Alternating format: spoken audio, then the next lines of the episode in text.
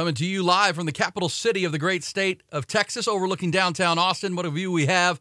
And the University of Texas, of course. Welcome to the show and the multicast that knows the pride and tradition of the Texas football program will never be entrusted to the timid or the weak. We are a product of the Republic of Football on Dave Campbell's Texas Football Podcast Network. We're powered by Grande Equipment. You can also find us at Horn FM and the YouTube page there.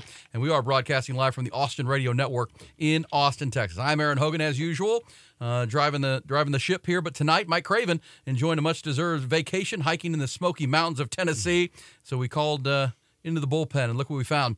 From the 40 acres himself, he is a lifetime Longhorn. He's a legend, the pride of Mart, Texas, and currently a liaison to President Jay Hartzell as his side gig, side hustle. Also has a day job. He is our great friend, Quan Cosby. QC, what's up?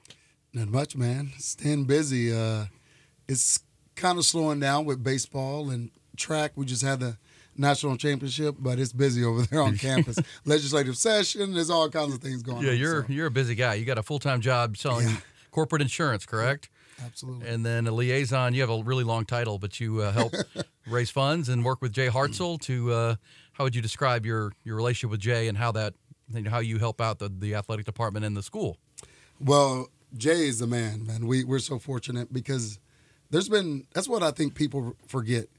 Between Powers and Finvis and Jay and, you know, you had Patterson and then my man, Perrin. And it's been What's up? Oh, I did start this. Go ahead. Yeah, there's been a lot of dang on turnover over there on campus. And so leadership was a big deal from the top down. And I think we have a phenomenal leader, certainly in Eltife and then Hartzell. And then, of course, CDC is busy as well.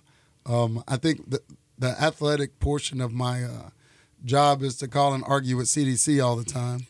But, ultimately he's doing a good job. And we're in the mix again for the Directors Cup when he likes to talk a lot about that. And it is a big deal. So long title, that's a higher ed thing. But ultimately I do what Hartzell want me to do.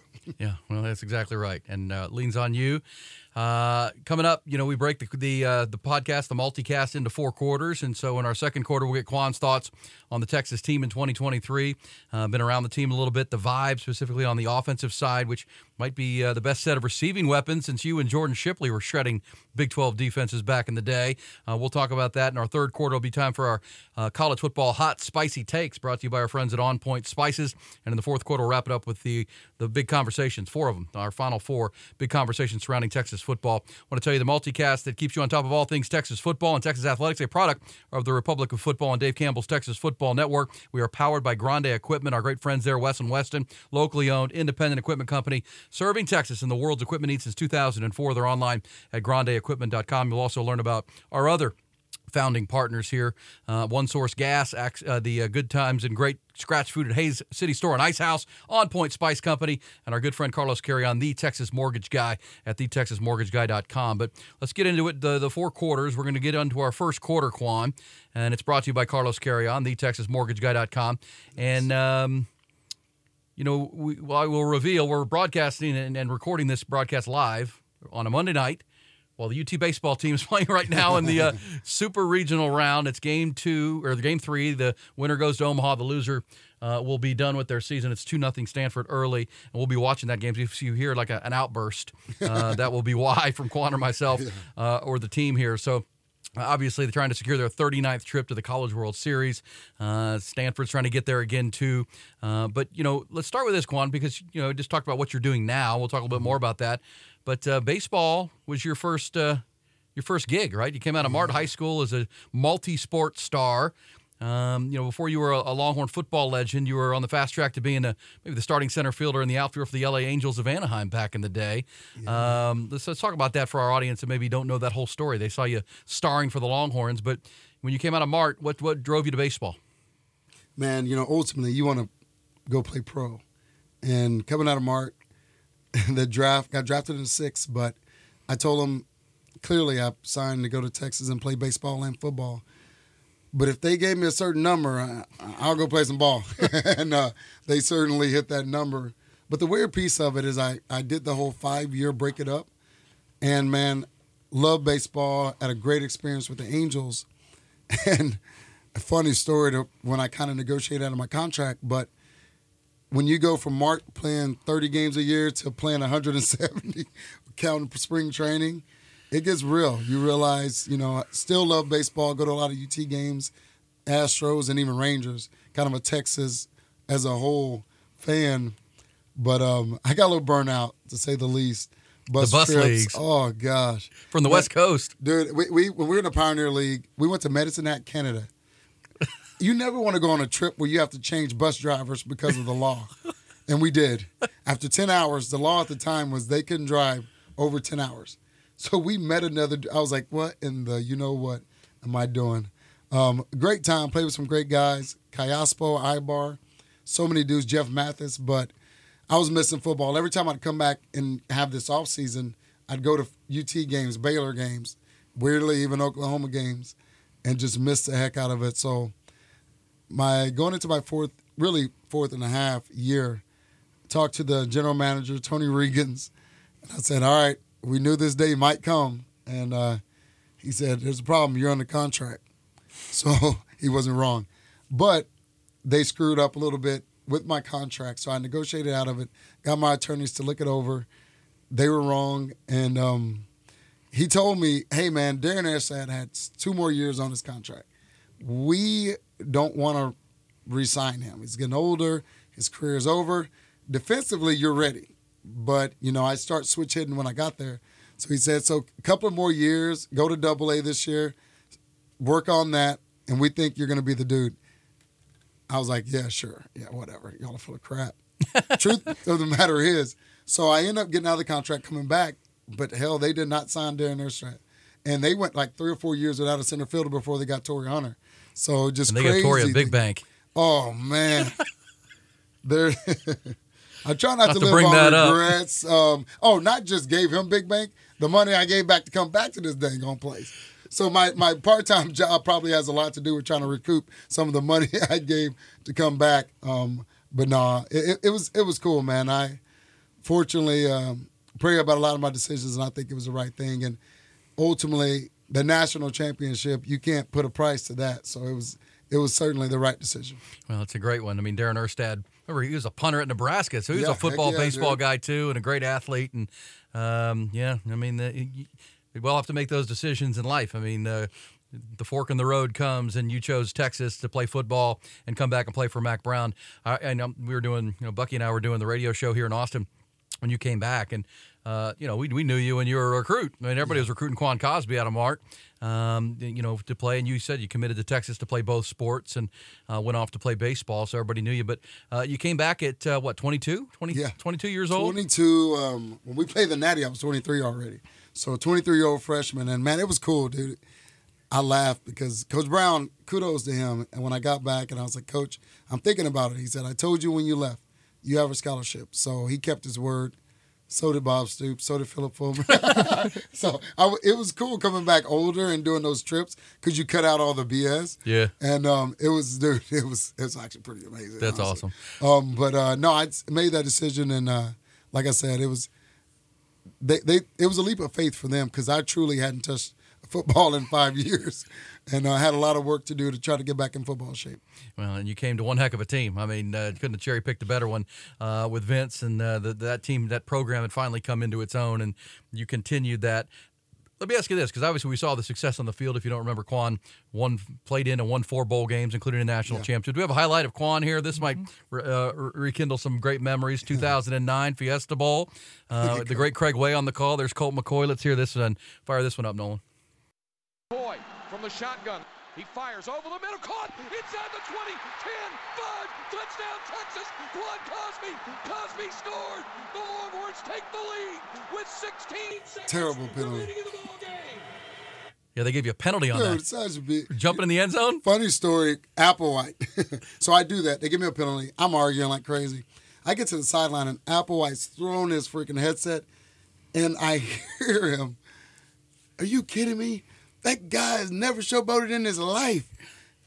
And I kind of took him on it. I was like, damn, I don't know what that means. Like, am I square? What? Applewhite, I'm taking that different, dude. A bad penalty, but you need to reword that. And he bust out laughing. go from, you know, apple red to bust out laughing because I was almost offended by that. But it was so cool, man, to finish like that. Craig, we know he's made a billion amazing calls, but he said that about as good as he could. What a way to finish your career here. Is this pretty Disney-ish and pretty cool. Beat Ohio State in that Fiesta Bowl. The game-winning touchdown, no one will ever forget it. And that was a tough way for that year to end. I mean, that it could have been a national championship year. We know that. I don't want to bring that up, the sour subject, but it could have been another trip to a national championship, then off to 7 years in the National Football League. Let me ask you, coming back as a 22-year-old freshman, almost 23, you know, we're now talking about NIL deals, and we're now talking about, you know, and one of the, look, there's a lot of issues with NIL. We know that. The governor just signed a new bill that is going to loosen a lot of restrictions here in the state of Texas for A&M and Texas and all the schools in the state that play. Obviously, that's driven some federal conversation about federal legislation. The feds are close. Because it's, you know, it's a very, it's an opportunity now for the collectives and the one funds of the world to be able to raise more and more money. But that's a bigger conversation. But, you know, the one thing that I keep hearing from people who run those collectives and the NILs and are bringing the student-athletes together with business people in the area, and they're doing charitable events, they're trying to raise money. And, you know, before it was kind of hands-off. Athletes couldn't be around. I always felt like you were the best at being an NIL guy before because you – maybe being a more mature player, right, more mature person, already having done contracts and bought yourself out of a major league contract. No, you understood the power of Texas better than most, and so you got to know the people in the luxury boxes and the people that were important to Texas football. And when your NFL career ended, you had an opportunity to come back and work with a lot of those folks, and that's been beneficial to you. It's been huge, man. And when I came back at 22, 23, and the 17-year-olds were playing video games, and they're all the time. I was getting to know some people. And it was so cool because DeLoss was here, of course. Yep. Powers was here. Brown was here. I had, and I don't know if a lot of people know this, but I pretty much had a standing quarterly lunch, meeting, dinner, whatever, with one of those guys. Oh, wow. And so that you arranged? Yeah. That me and Coach Brown. I told Coach Brown, and he treated me like a coach. I remember my first conversation when I finally signed. I was like, hey, Coach B, this whole gesture thing. He's like, Quan, you've lived in 5 states. You do not have to stay in the dorm. I was like, thank God. And it was huge because Jamal actually stayed with me for the first summer that we got here for many reasons, but it worked out. So we got to know each other really well. And then I'd go meet with DeLoss, and then he'd introduce me to Jastrow or somebody. I'd meet with Powers more than probably any of them, and he became a huge mentor as well.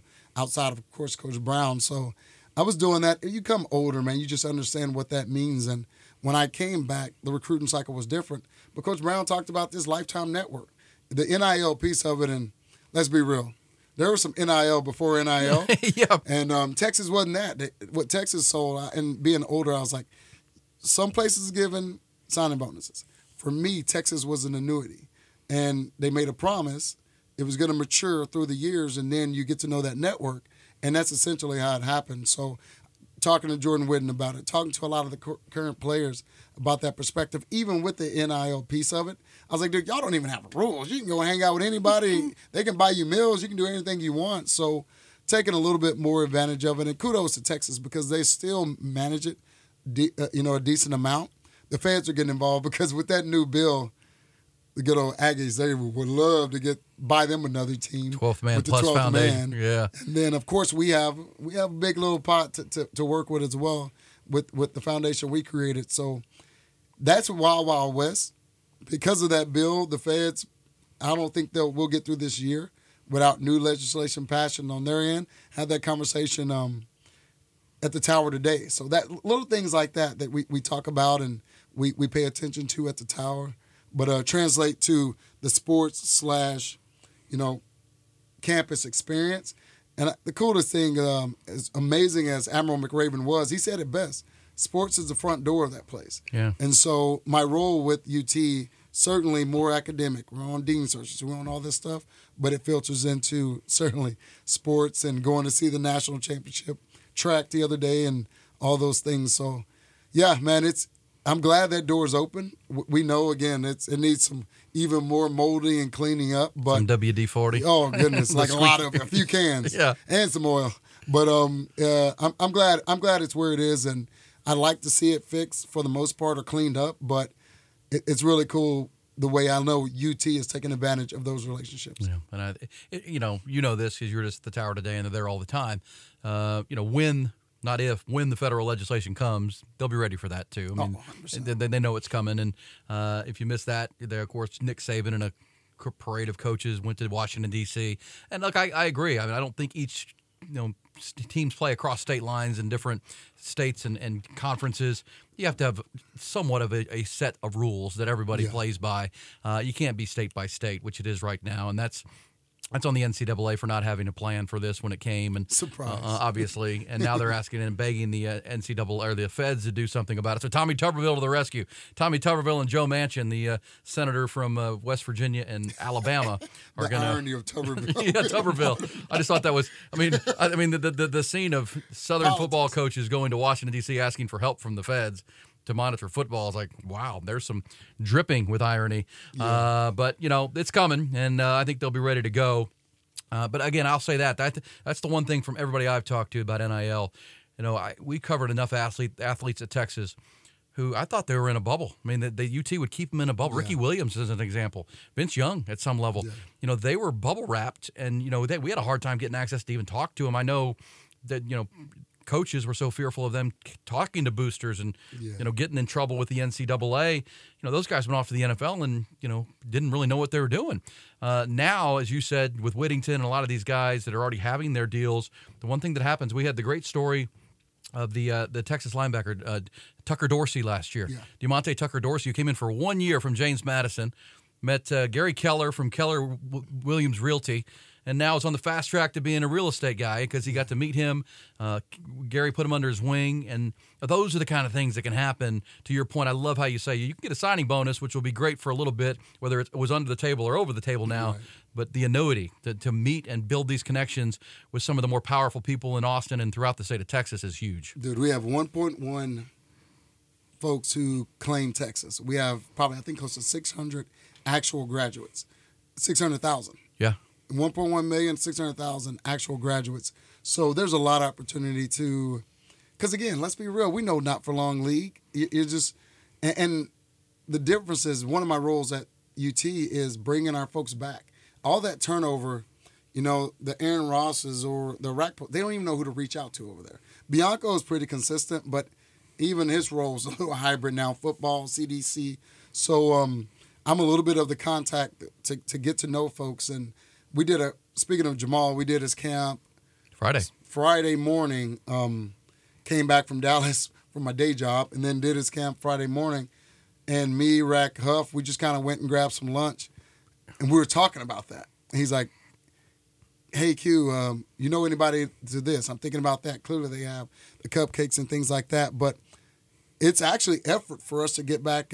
Corey Redding met a friend of mine and client, in the oil and gas energy space, and he's head over heels in that. So, ironically, all these guys that know so many of our alum from a current player, and of course we like to say, and they're not even winning yet. But, but I mean, the Coreys, the guys who won 10 games every year that won a national championship, they're still trying to get to know alumni. So you're right on with just really the silos of our donor base versus athletes, when ultimately there's a lot of synergy that could be created, like the Keller Williams story. MJ McFarland, he's in real estate. Yeah. Him and Cosmo are super tight. And, I mean, stories and stories of it just being a better situation and deal for big picture. Ultimately, the small picture is you hope to go to the league, but most don't. And big picture, getting to know business. The amount of guys who graduated from McCombs since this has happened, it's changing the game. So that's the very, very positive piece of it. No question. Sam Ellinger being one of those McCombs School of Business graduates. And that's, for you probably heard me on the radio, Quan, arguing for years and years. I wasn't arguing for the 4% where they were going to go to the NFL. I was arguing for the 96% that were never going to play in the National Football League, but they're putting their bodies on the line. They're risking, life and limb to play football for this university, blood, sweat, and tears to – fill the seats and win football games. This is their avenue. And, those guys can still go off and play in the National Football League, and you hope there's more and more of those guys coming. But it really is the positive side. It needs a lot of fixing. We understand that. Let's all understand. But, you know, there's no NCAA to come to the rescue. The feds, who knows? But, you know, I'll give Texas and others credit. You know, while it's without a rule, take advantage of it. Yeah. Take advantage of it. And with that in mind, we'll talk about the in our second quarter. That's going to wrap up our first quarter. It's brought to you by our great friend Carlos Carrion and the TexasMortgageGuy.com. We're going to come back and hit our second quarter, and we'll talk some actual Texas football, summer of 2023. Where are they going? Let me tell you about Carlos. Carlos, he was in here last week with our conversation and our sponsor visit, our founding partner visit. When it's time for your new mortgage or refi, Longhorn fans should, you know, be working with Longhorn fans when you're working to do that, right? Well, if he's an expert in the field like Carlos is, just makes sense and works better. So much better to work with like-minded people who know the business but also know the lay of the land. Carlos is a lifelong Austinite. Went to St. Edwards, would have gone to UT, but he wasn't good enough at baseball to play for Coach Garrido back in the day. So he went to St. Ed's, but over going on 10 years in the industry now, not just here to provide you with a quote. He's your guide to help solve problems, strategize one of the most important decisions of your life.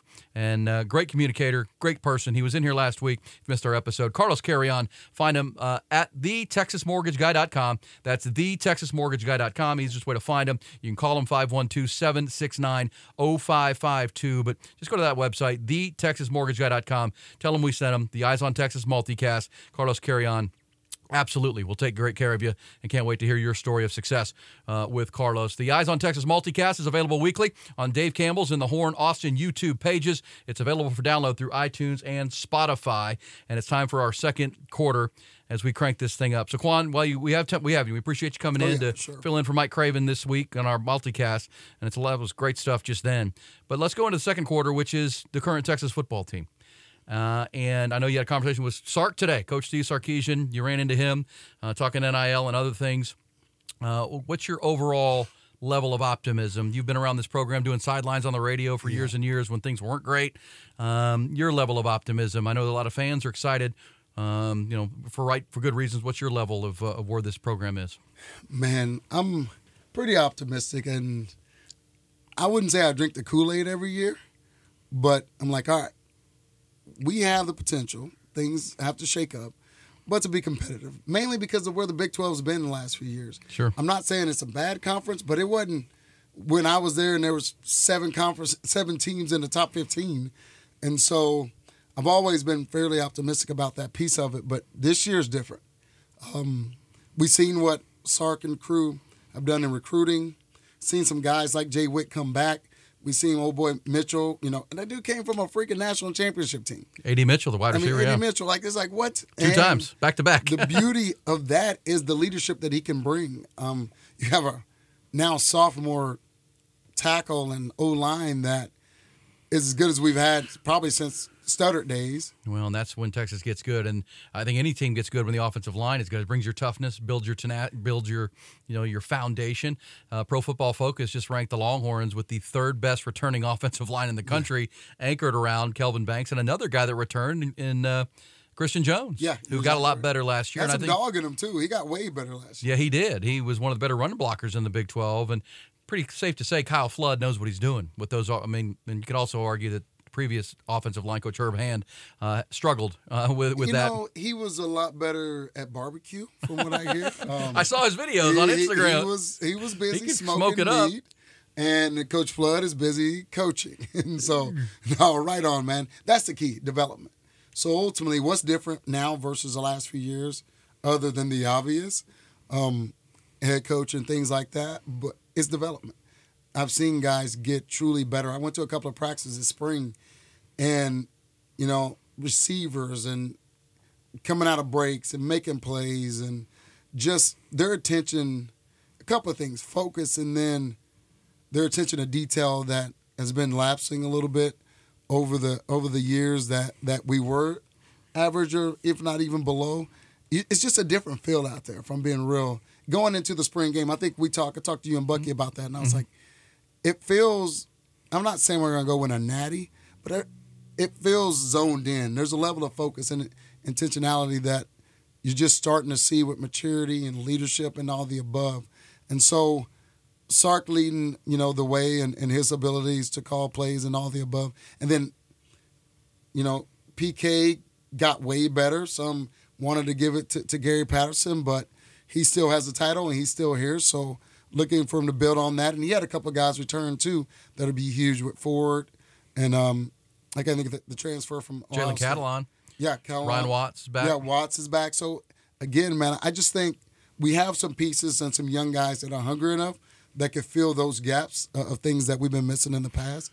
So I just think we have probably the more complete team, especially on offense, that we've had in 10 years. Even without Bijan Robinson, Roschon Johnson, the set of receivers as good as we've seen. And I like your word, intentionality. Like when you came back from baseball and joined that team at Texas in 05, there was an intentionality to that team. You walked in and knew there was nothing messing around. And I'm not saying this team is to that point yet with Vince, you know, pushing and driving the wagon, but you knew don't get cross here. You know, step in and be a part of it or get gone. And that's the thing. It's not saying this team is there because talent is different, but the mindset can be the same.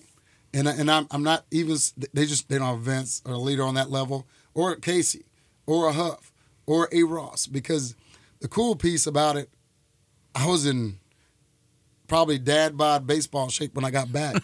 And those cats, A. Ross, Griffin, T. Brown, when I say we're in the summer this time right now in this heat, we do our 7-on-7, even play Texas State sometimes, and we go at it for another hour and a half, one-on-ones. And they said, dude, we got to whip you into shape. We don't have much time. Brian Carter's great. We love him. But unfortunately, he hadn't finished the season. So you may be starting sooner than you think. It was game 3. And so they weren't wrong. And that level of – you think well, that's big picture stuff. It's like, dude, you came back. You're already at, you know, number 2 because you're older and the hype. And they got me ready every single day, and it got better every single year. So those conversations, knowing what you need, not just the starters, but, hey, we need you ready as a backup to start the season and then go catch some punts and all the above. So thinking about football on that level is what we had, and you're starting to see it a little bit more. The interesting thing, I was talking to Sark once, and he's like, man, they don't watch film away from the building. And now that's changing. Okay. They're watching film away from the building. They're watching it in the offseason. Quinn, everybody wanted to know, how's Manning? Listen, I'm not saying Manning talked Quinn into anything, but I do know a week with him on campus, the mullet was gone. And so being in that room, even as a freshman, you can have leaders that are just a different level. And I think those different pieces of the puzzle, something people probably don't nerd out on like I do.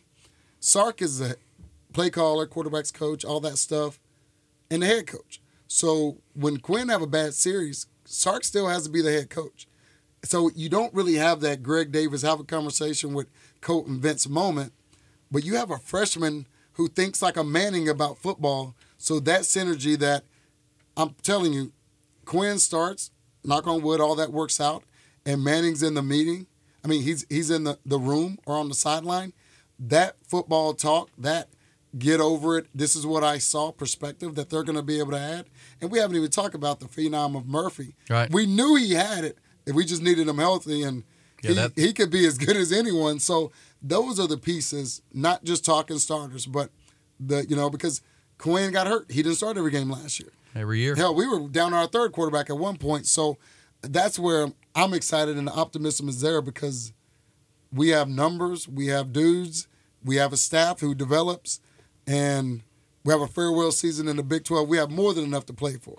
Yeah. And, kind of like when you got here in 05, that Ohio State game was looming, early in the season, the kind of barometer, yeah. which I like the way you said it, the foresight to say, man, we're going to need you, Quan, pretty early on here because we're going to Columbus. They're going to Tuscaloosa week 2.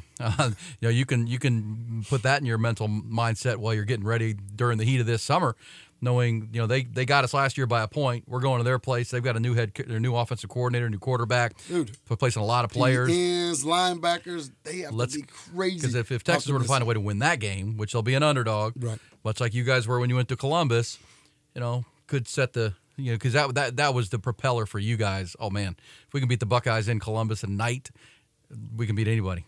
And that's the thing a lot of people forget. We beat the Buckeyes in Columbus at night, and then we beat USC in Pasadena. It's like, dude, we basically beat them both at home. Yeah. That's why they put us up there in the ranks, and they had like 88 NFL players on both of those teams. Yeah. And so, man, you're right, man. That game is going to be so big, And I was laughing because at the track meet that I went to that we hosted, it was some Alabama personnel there. And we were honestly, as you know this very well, talking about golf courses in Alabama. But of course, got to find one. Got to find those. When I'm going to go a day early. But really, it was, they're nervous. Like, and rightfully so, because they saw what happened in Austin and they had top 5 picks. Well, they're missing those picks. And on defense and on offense, Bryce Young was the real deal. He won that game. He won that game. He essentially told Bill O'Brien in the offensive play calling, hey, give me the game. Dude. I'll take it over. And they had some breaks. There were some officiating questionable things. Yeah. But, you know, Bryce just went Bryce, and that's why he was the #1 pick in the draft. And Will Anderson was the, you know, 3rd pick of the draft, and those two dudes were dudes. They're gone. New coordinators on both sides. So you're not saying Texas is going to win it, but if you could, the springboard that can be. And Saban's quarterback situation is very different. We saw that other kid come in, and athletic as all get out. But he couldn't hit you for me if we're talking about it. Now he's going to develop. Yeah. He's going to be better. But is he going to be Bryce? Is he going to be Jalen Milroe? Even a yeah, is it going to be a true freshman or a freshman or Jalen Milroe, the kid from Houston? Yeah, one of those guys. So they got some. They got questions. Whereas Texas's question is, can they bring it in the fourth quarter? Can they finish a game? And can Sark, you know, elevate this program to the next level? Obviously, Alabama, a big litmus test, much like for you guys. And that was a national championship or bust season. I don't think this team reminds me more of the 2004 team. Yeah, that can they take that next step? Vince Young, kind of in the Quinn Ewers role, that he gets doubted. Can he step forward? Now he's got pressure behind him with two good quarterbacks. And I'll say this for the Longhorns. The one thing I'll say when you're talking about when the preseason polls come out, Quan, it's gonna be Alabama, Georgia, and Ohio State again. Yeah. But they're all replacing quarterbacks, every one of them. We're talking about, you know, all three replacing quarterbacks. Doesn't mean they can't. I mean, Georgia's still loaded. Ohio State's got Marvin Harrison Jr. and a ton of dudes. They've got to replace a quarterback. The two teams that aren't replacing quarterbacks are Texas and USC. Yeah. And Pac-12 with Washington's a good, you know, that's a good rival. Utah beat them twice last year, but Texas is in a Big 12 that's kind of wide open. If they could win that Alabama game, you know, sky's the limit at that point in my mind. But obviously, this is a team that went 8-4 last year, so it's hard to get too far over. 8-4 would be John Robinson. Yeah, but again, the 4 games were all winnable games in the fourth quarter that they let get away. Can they fix that? Because that's something you learned. You never lost a bowl game. Tremendously successful. The only real heartbreaker was that 08 Tech game, and I don't want to bring that up to you. But you guys knew how to finish. You guys knew how to finish football games. That's the thing. The mindset. You hope what developed this offseason is we have the dudes. I mean, we had them last year. Bijan, Roshan, all these guys, but. Pressure can make diamonds, pressure can bust pipes, and it bust pipes last year. Yeah. Let's hope the development psychologically is we're going to make some diamonds. And we're bringing in the Mitchells of the world who, again, back-to-back. Hey. He can tell you how to rise up to that occasion and make plays, or he's going to be that dude himself. Quinn, throw it to that guy. He's not worried about any of this. Well, and so those are the pieces, I think. When you played wide receiver, of course, into the NFL, but when you look at that group with Xavier Worthy, who should be healthy, 21 touchdowns in 2 seasons. He's already set the record at Texas. That's pretty good. A.D. Mitchell, back-to-back national championships, was huge in both, college football Final Fours. Jordan Whittington's back. Isaiah Nayer is back and healthy. Jatavion Sanders. This is an offense that should put a lot of stress on a defense, right? Yeah. So the quarterback's job, and if Pro Football Focus is right and it's the 3rd best returning offensive line in the country, you should have a strong running game, even without those two guys, which leads to play action. It's be a hard offense to stop.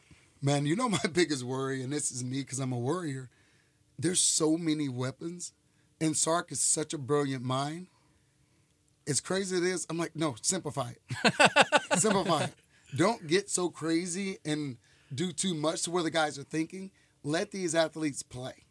Well, I was just watching the other night, I think it was on ESPN, one of the channels, they had the Ohio State, Alabama national championship game when Sark was the play caller, and it was 52-24 or whatever. Yeah. Bryce Young just, it was Mac Jones. Just find the weakness. Yeah. Your 3rd corner can't cover Xavier Worthy. Your nickel corner can't cover Jordan. That dude right there can't cover Jatavion Sanders. That's your matchup. That, to your point about simplify it, make it easy on the quarterback. Make it easy. Where's the matchup problem? My senior year, when me and Chip started moving all over the place, that's all we were doing. We set it up. We call the offense. We had it. But then they'll put us in the slot together. They'll put us on the same side together. Yeah. And ultimately, we were just finding matchups, and one of us was probably the main guy, unless they screwed up. So he'd run an option route. I'd go over. If they jump ship, boom, I'm open. They pull back. He's running an option.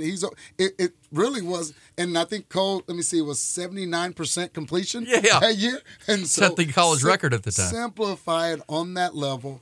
Exploit matchups. It's still in the NFL. College. It's in the NFL. It's not the NFL, dude. And by the way, it's not, and that's why it's a better product. Yeah. The NFL cracks me up because we love it, and it's amazing athletes, and they're going to make SportsCenter all the time because they're going to make the one-handed catch. But I think in the league, it blew my mind how everybody's a guru, and they try to be a guru every week, and it's why you don't have the consistency. I always do this test to guys. I was like, name me 10 teams that win consistently in the NFL, and we usually get stuck on about 7. Yeah, and that's kind of being a hard generous league. And so it's not the NFL. We don't want to be that. Simplify it, maybe not Coach Boone simplified, but simplified at a level. Use your guys and don't make it backyard.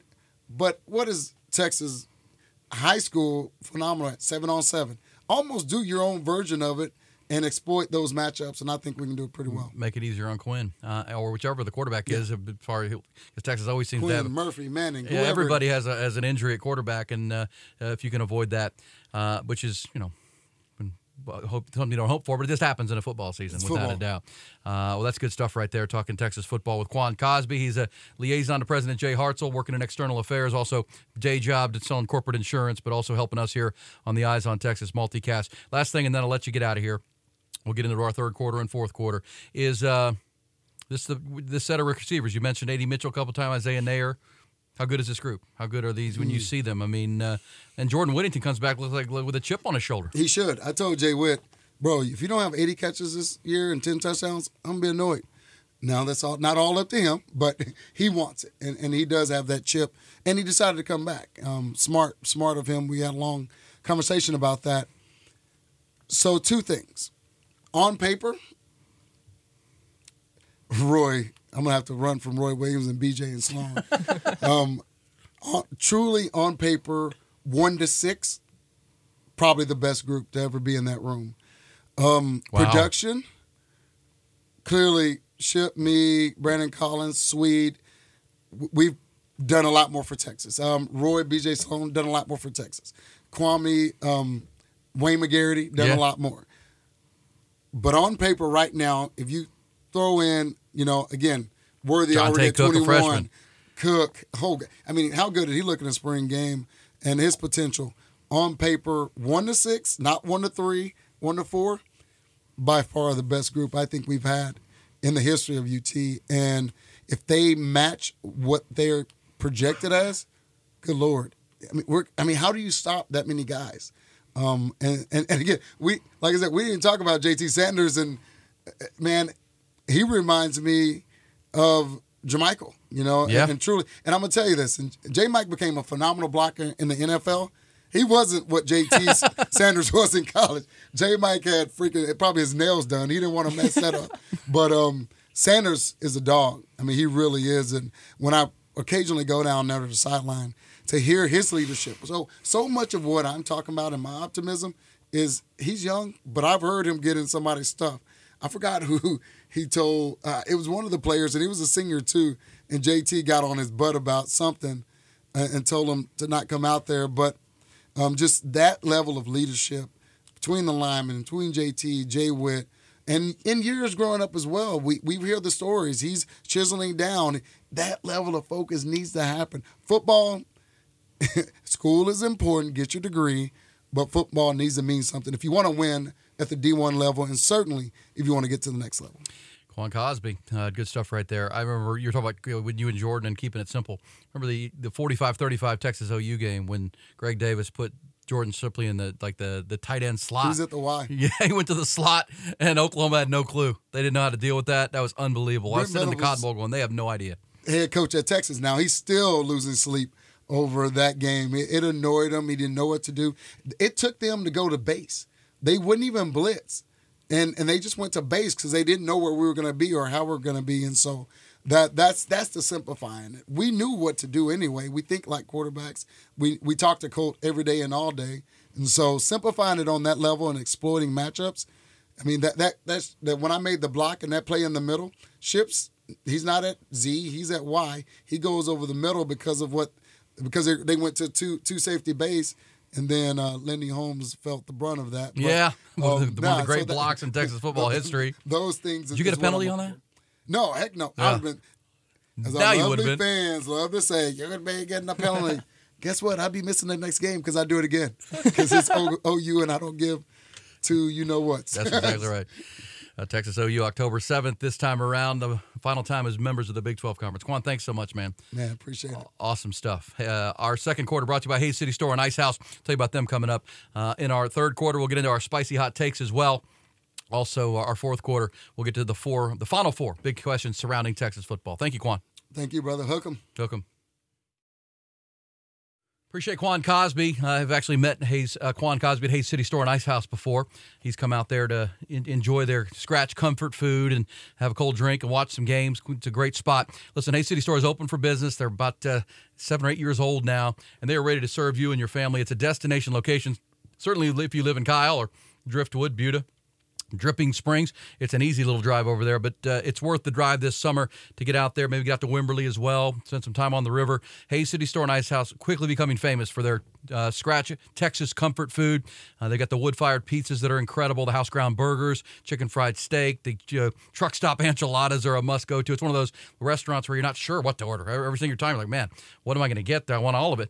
They also have 53 beers on tap and so much more. It's on FM 150 in Driftwood in a perfect spot there. Between Driftwood, Wimberley, Kyle, Buda right there.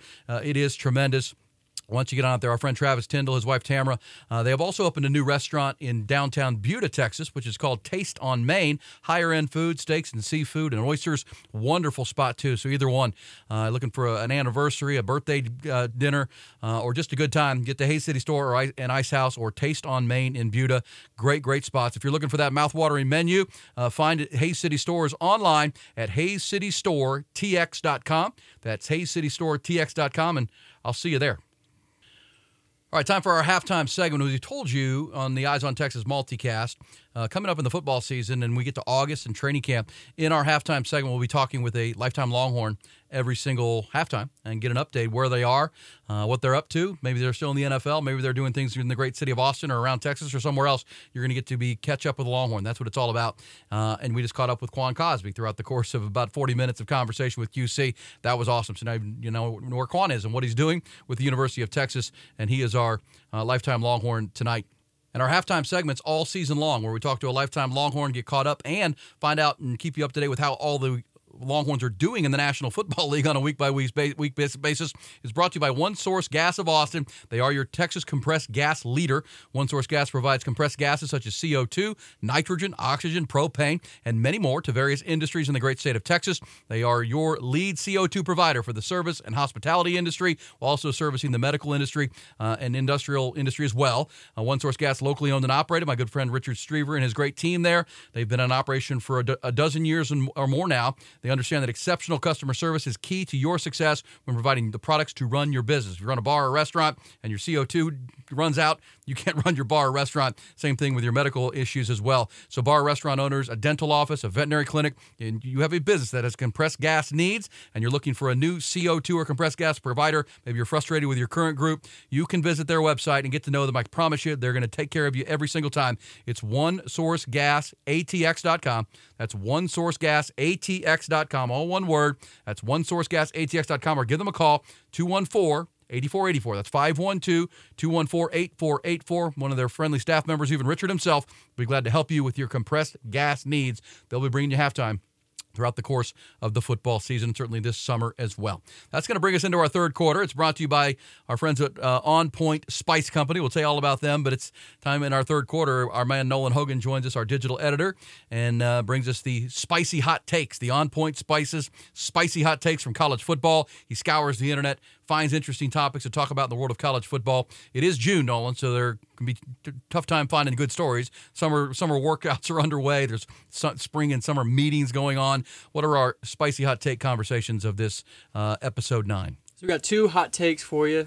These were not very Twitter topics. I didn't find these on the internet. These are kind of came out of my own brain. So oh boy, watch out. These are Nolan's hot takes. These aren't Twitter hot takes. My number one hot take for this week is Xavier Worthy. This was a Quan Cosby. This is dedicated to him almost because I thought he would be around for this, but Xavier Worthy hitting 1,000 yards, above 1,000 yards this season. I think since his freshman year, he led the Big 12 in touchdowns. He had 981 yards, which was just third in the Big 12 on 62 receptions. And then that was his freshman year, so his sophomore season broke his hand halfway through and still led the Big 12 in touchdowns with 9. And the reason I think this is the season he breaks 1,000 is just all these additions. A.D. Mitchell, Jonte Cook, Isaiah Nayor coming back healthy, along with Jordan Whittington. I think that just opens up the offense more, and I think, like Quan was saying earlier, just simplifies it. If you got your DB2 covering Jordan Whittington, you don't have a guy covering Xavier Worthy who's running up a post. I think that just opens up opportunities for Jonte or Xavier Worthy to be scoring and putting up yards. Yeah, I think Texas fans, I was at the Alamo Bowl. I know you were there too, Nolan, on the sidelines against Washington. Fans were really frustrated with Xavier. And it surprises me. I haven't been around this program as long as I have, covering people like Quan and Roy Williams and Sloan Thomas. And Xavier's one of the most successful young wide receivers I've ever seen at Texas. I mean, he's 21 touchdowns. He set the record over 2 seasons for a Texas player. But, yeah, he dropped some balls last year, and he turns out he had a broken hand. And, we can get after Sark for, leaving him in there. But, look, I think Coach Sarkisian, I won't say panicked a little bit, but when Isaiah Nayor got hurt, that changed Xavier Worthy's role last year. He was supposed to be the slot guy. He was supposed to be the Devontae Smith in that Alabama offense, or Jalen Waddle when it was there. He's going to be in the slot. He's going to drive you crazy with his route running, his quickness. And Isaiah Nayor was going to take the top off of defenses and become that big play guy down the field, with Jordan Whittington as the second or third guy. And then, of course, Isaiah got hurt. And I think that forced a change where Xavier Worthy became the deep guy and the slot guy, and he needed to be a little bit of everything. And I thought, he also had a young quarterback in Quinn Ewers who was trying to learn the system and figure things out himself. So I think that played into a little bit in his frustrations. And I would agree at times for fans that at times Xavier's body language wasn't great. He looked like he was kind of hung dog and frustrated. And there was talk that maybe he wanted to transfer and things of this nature in the portal era that we live in. But man, I think he comes back with a chip on his shoulder. I agree with you 100%. The only reason I say he doesn't get to 1,000 is that they just have so many options, but I think he will. In this day and age of college football, he's too good of a route runner. He's too precise of a player, and he's going to be back to playing his natural position and be healthy. Cross your fingers. So, agree. Xavier Worthy over 1,000 yards, and I think this is a guy that's going to rewrite the record book receiving at Texas. We just had Quan Cosby in here with Jordan Shipley and Roy Williams. I mean, this guy will rewrite the record book. He's already at 21 touchdowns, folks, and he could put 10, 12 more on the board this year in this offense with Quinn Ewers or whoever's throwing in the football. I agree with you 100%. Okay, and the second spicy hot take I have for this one is going to the defensive side. I thought the Texas defensive back room will be the most improved position on the defense in 2023. The reason being is just they have some returners that were very impactful last year. I think Terrence Brooks in that bowl game in the Alamo Bowl played a hell of a game. I think he really put a name for himself. Ryan Watts had a great season. Jade Barron, I mean, he made plays against UTSA. He changed that game into a 2-score game and kind of opened that game up. So I think him coming back and having the additions like Malik Muhammad and Jalen Catalon, Gavin Holmes, Derek Williams Jr., those two freshmen, Malik and Derek Williams, both have potential to make an impact through year one. Yeah, I think, well, here's one thing with Coach Sark. You can tell over into his third year, he doesn't want to be left with his pants down in a position. We just talked about that at wide receiver last year where one injury really impacted that team. And I think secondary last year, injuries impacted that team. And that position, especially I go to the Oklahoma State game where they really couldn't get people on the ground and didn't cover very well. And they were down to, the Michael Tafts of the world were forced onto the field to try to play. And that's a game Texas should have won. They should have won that football game. Even in the Washington game, the secondary struggled. I agree with you about Terrence Brooks, though, being a difference maker. Ryan Watts coming back as that boundary corner to be that physical short side of the field guy. Jaron Thompson is back. Jade Barron is back. You mentioned Jalen Catalon. Gavin Holmes is a big one. He comes in from Wake Forest, where he's a 2-year starter in the ACC. He can really play. All accounts through the spring and into summer, he is one of the best athletes out there, one of the fastest players. Yeah, I think Texas is trying to shore up positions where they're getting to too deep. Because if you look at what separates Georgia, Ohio State, Alabama, the great programs from the rest, is they're too deep. If they have an injury, they're all right. Like, look at Georgia last year. They had first-round draft picks. Nolan Smith getting hurt, but they still had one of the best defenses in the country. When you can build that kind of depth, I'm not saying Texas is there yet, but you can see where Sark is going. Offensive line is much deeper. Quarterback room is deeper. Wide receiver room and secondary for sure a lot deeper for Texas. And I agree with you. That's a chance to be the most improved part of the team. And if it is, well, let me say one more thing. When we had Quan Cosby in here, when those defensive backs are having to cover these wide receivers that Quan just told you might be the best 1-6 group that Texas has ever had on paper, well, they're going to get better because they're going to be tested every day in practice against the X-Mans and the Nayers and the Whittingtons of the world. That's, you know, when you go back to the old school days when Quan was there, they would say the practices were the easiest part. They'd get to the game and be like, oh, man, this guy's not Roy Williams. What are you talking about? This guy's not Sloan Thomas. I got this. This isn't Quan or Jordan Shipley. I can cover this dude. So that becomes the optimistic part. A lot of things to like about the secondary. Agree with you. Most improved position on the field, I would say yes to that. I also think quarterback is going to be in that realm. You hope it is, because the ceiling for this Texas football team, as we've talked about over and over again on this Eyes on Texas multicast, powered by Grande Equipment, is the ceiling and depends on quarterback. If Quinn Ewers elevates, they're going to be fine because I think the defense improves. I think the offensive is going to be better than last year and more dynamic. Really, it comes down to the quarterback pulling the trigger if they're going to go play for and win a Big 12 championship. Good stuff. That is our third quarter spicy hot takes conversation. If you don't know about On Point Spice Company, I want you to learn about them. They're a local small business started by my guys James Joseph and Adrian Ruiz.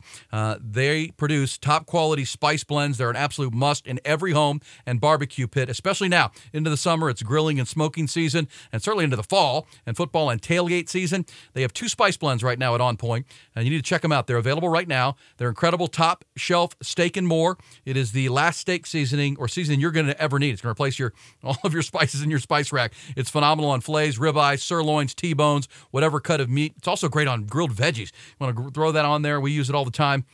Pretty much on anything for just basic seasoning. It's everything in one, and it is phenomenal. Again, that is your their top shelf steak and more. Top shelf steak and more, On Point Spice Company. And if you're a griller and a smoker, their AR Barbecue Pitmaster Rub from On Point is a grand champion rub that Adrian Ruiz has spent 20-plus years in the making. You can now add it to your pit and your spice rack. It's wonderful on your briskets, your chicken, your ribs, pork shoulder, whatever you're smoking.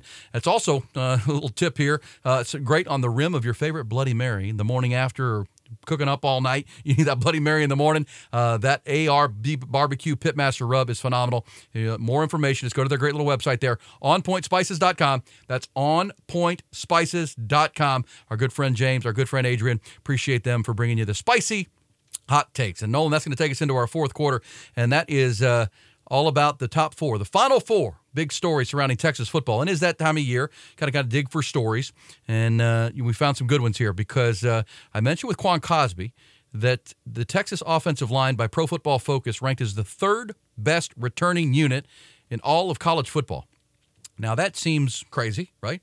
But at the same time, this was a group that had three freshmen starting last year but performed pretty well.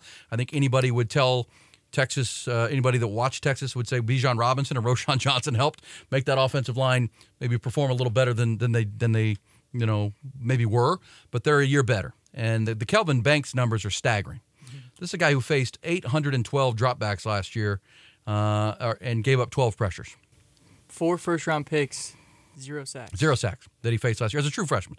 Kelvin Banks, you start using the word, if he stays healthy, you know, prodigy kind of player who's on the fast track. And then the 4 first-round picks you mentioned, Will Anderson was the 3rd pick of the draft. Tyree Wilson from Texas Tech was a top 10 pick to the Vegas Raiders. Felix Udoka Uzoma from Kansas State was the Big 12 Defensive Player of the Year. No sacks, no pressures against Texas. His run blocking needs to improve. I think it will. Kelvin Banks has that desire. And in any NFL or college or high school offensive line, if your left tackle is that caliber, it anchors everything. It's like the closer in a bullpen. If you got that dude, everything else lines up, especially when you put Christian Jones on the other side. Jake Majors, a 3-year starter at center. The competition's going to be really at guard who emerges, and they got dudes to fight for it. Is it the third best returning? I don't know. I mean, I've seen Georgia mash people, Ohio State, Alabama. I got to see it, but I see where they're going here. And they, PFF, Pro Football Focus, uses metrics and grades, and this isn't just speculation. They look at the numbers. So that's pretty impressive. And if that's the case. Michigan was number one on that, correct? Michigan was number one. That is correct. And Jim Harbaugh has just, kind of like Notre Dame. Right. They just build great offensive linemen. So that's one of the top four final stories. Third best O-line. That may be over the skis, but again, it's Pro Football Focus. Very, very reputable. Also this one, the Athlons, all the new college football magazines are going to be coming out here in the summer, previewing the season. Athlons is one of the better ones. And in Athlons, they had in their part of their season preview, a little sneak peek came out, and it was from an anonymous Big 12 assistant coach who told Athlon Sports, when asked about his opinion of the Longhorns, he said, quote, "They could get scary good if Quinn plays the way he's capable of. They're really close to collecting an offense and playing up to that standard of Sark as far as an offensive team goes. Losing Bijan is a serious blow, no doubt, but this is the kind of scheme and the kind of roster where you just adjust to the other talent and you don't try to fill a hole. There's so much talent there at tight end and receiver, they're going to burn some teams." And that's back to our conversation. That is the Athlon Sports anonymous Big 12 assistant coach knowing. And I think it's fair to say, when Mike Craven's here, and as he will be and back with us next week, he goes around and talks to the Big 12 coach or the coaches in the state of Texas, not just Big 12, but the schools that are outside. And Mike always reports back that they always ask about Texas. What's going on in Austin? What's going on in Austin? And, we all know it, that Texas is underachieved for quite a while now. There's been a what the heck's going on? How are they not competing at a higher level?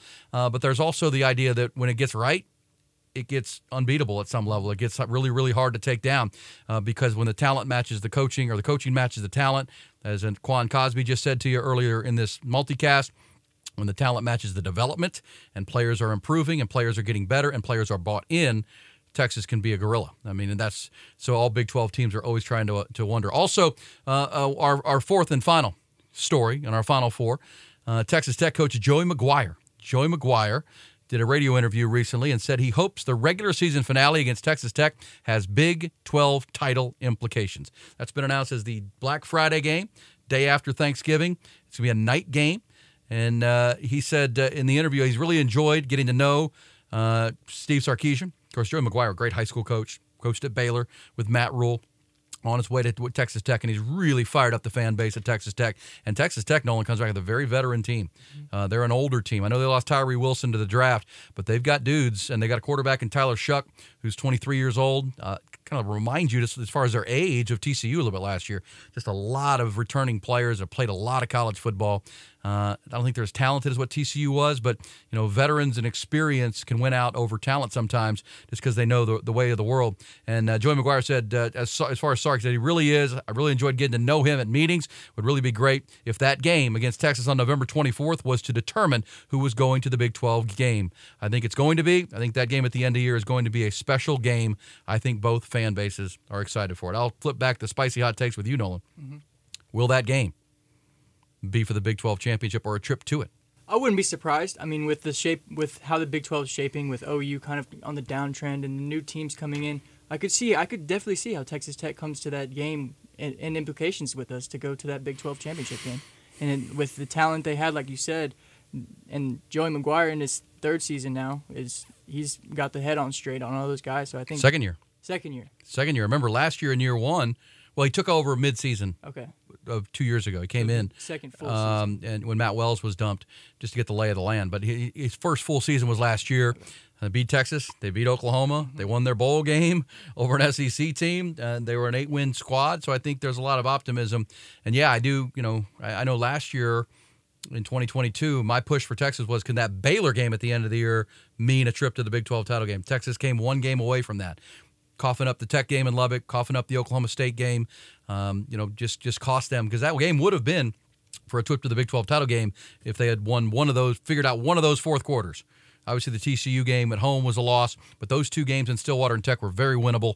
Lost both of them. They win one of those. That Baylor game would have been for the Big 12 title. That's going to be the step for Texas. Does that Texas Tech game culminate a great season? And I agree with Joey. I think both fan bases are pretty fired up for that to be the case. All right, that is your fourth quarter. Those are your final four. We also had our spicy hot takes. Appreciate Quan Cosby. 40, 45 minutes of really, really great Texas football, Texas Athletic Department conversation. Tonight's show has been brought to you by Grande Equipment and powered by Grande Equipment, an independent, locally owned equipment dealer. I told you off the top of the show, Wes and his team, Wes Murray, Weston, they understand that your reputation is all you have. If you have a project, big or small, and you need equipment, all that matters is getting it done on time, on budget, on scale. That's why Grande partners with you on every project. Just getting you're earning your business is just the start of that relationship. They've operated that way for 31 years. They're not in the equipment business as much as they're in the relationship business. When you need the right piece of equipment for your project, they'll get you what you want. They'll get it to you quickly, without hassles or any uncertainty of it being job site ready. And as an independent dealer, they can get you equipment from all major manufacturers, Caterpillar, John Deere, Komatsu, Volvo, and more. Heavy equipment sales and rentals, they are the best. It's Grande Equipment. I always say they're small and independent, but they play in the big leagues in a big way. They also have a new renewable energy sector that supports solar projects all over the country, specializes in pile driver application with both new and used equipment and the capability of renting statewide and nationally. They specialize in all sorts of equipment. Even dealers and wholesalers and users all around Texas, all around the world. They are your international independent dealer. Find them at grandeequipment.com. That's grandeequipment.com. Remember, Grande doesn't overpromise. They overdeliver, and they bring you the Eyes on Texas multicast, and we can't thank them enough each and every week for being our title sponsor. Also, thank you to our other sponsors tonight, One Source Gas of Austin, your one-stop shop for all Central Texas gas products, the good times and incredible scratch food at Hayes City Store and Ice House, On Point Spices, the spice blend and rub that will place everything in your spice rack. Carlos Carrion, of course, the Texas Mortgage Guy. That's the TexasMortgageGuy.com. And remember the Eyes on Texas multicast that keeps you on top of all things Texas football, a product of the Republic of Texas Football, on the Dave Campbell's Texas Football Podcast Network, powered by Grande Equipment. And you'll be able to find us on YouTube at the Dave Campbell's Texas Football page, on HornFM.com's YouTube page as well here in Austin. Read all of Mike Craven's stuff at Dave Campbell's TexasFootball.com. His great stories. The new magazine is coming out in July. Of course, you can hear me each and every weekday morning on the Horn in Austin, the Longhorn flagship station at HornFM.com, 6 a.m. to 10. We'll be back for another episode, Episode 10. Of the Eyes on Texas multicast, powered by Grande Equipment next week. Appreciate you being with us. Thank you to Quan.